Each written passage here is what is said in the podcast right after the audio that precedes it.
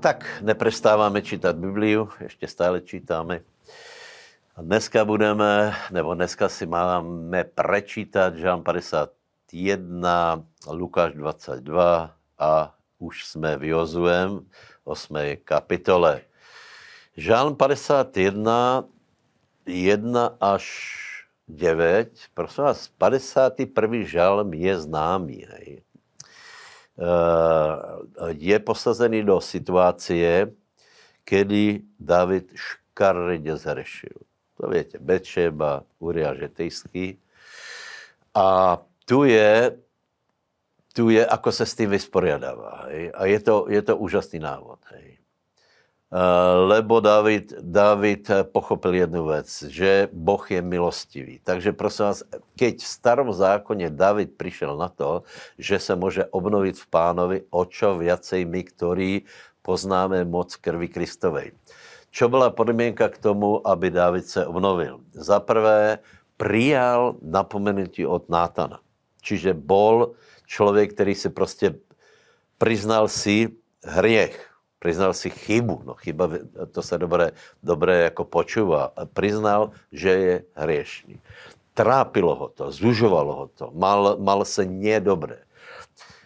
Takže priznal svůj hriech, potom poprosil pána, aby mu odpustil a potom věrou přijal odpustení a išel ďalej. Ten žalm totiž končí s tím, že Dávid hovorí, já budem vyučovat prestupníkov v zemi.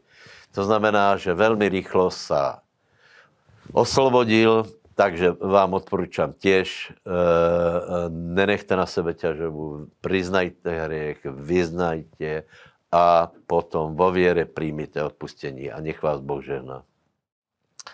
Lukáš 22 od 63. verša čítáme ako začíná utrpení Pána Ježíše Krista. Hej. Je zatknutý a začínají se na něm vyvyšovat. A já chcem povedat, abyste čítali těto pasáže s velkou láskou, lebo to, čo urobil Ježíš, je úžasné. Napravil všetko to, čo my jsme pokazili a čo pokazil vlastně už aj Adam. Lebo Adam povedal, že nie já som na vině, ale ta žena, kterou ty si mi dal, kvůli tomu mám problém. A Ježíš ne, nemal žádný hriech, nevyrobil žádný problém, robil iba dobré, ale bol ochotný naše tresty zobrat na sebe. Je úžasný. Pán je úžasný, takže, takže viete, že bol bitý, bol, bol poplývaný, byl pohanený. Tuto ho vodí pred Piláta, potom pred Heroda. Ty se mu posmievajú všelijako a pán zachoval svoju dostojnost. Nest, ne, ne, neprosí o milost, nenarieká, ale skutečně je nám obrovským příkladem, lebo absolutně stál v pravdě, absolutně věděl, že naplňuje Boží vůlu No a potom tu je eh, prepustení Barabáša, to viete, to Barabáš bol vrah, eh, bol prepustený eh, na město Ježíša, dostal slobodu. Viete, aj my jsme taky Barabášovia. Takže já jsem velmi vděčný, že mě pán odpustil a že na město mě se nechal zbyť, poplývat, ukryžovat a vďaka Bohu vstal z mrtvých. Tak eh, Jozue 8. kapitola, tam je, tam je ten nešťastný příběh, který se týká města Haj, lebo není to taká sláva, ako bylo dobytí Jericha. A na příčině samozřejmě bol lidský hriech. To poznáte, příběh Achana, to jste čítali.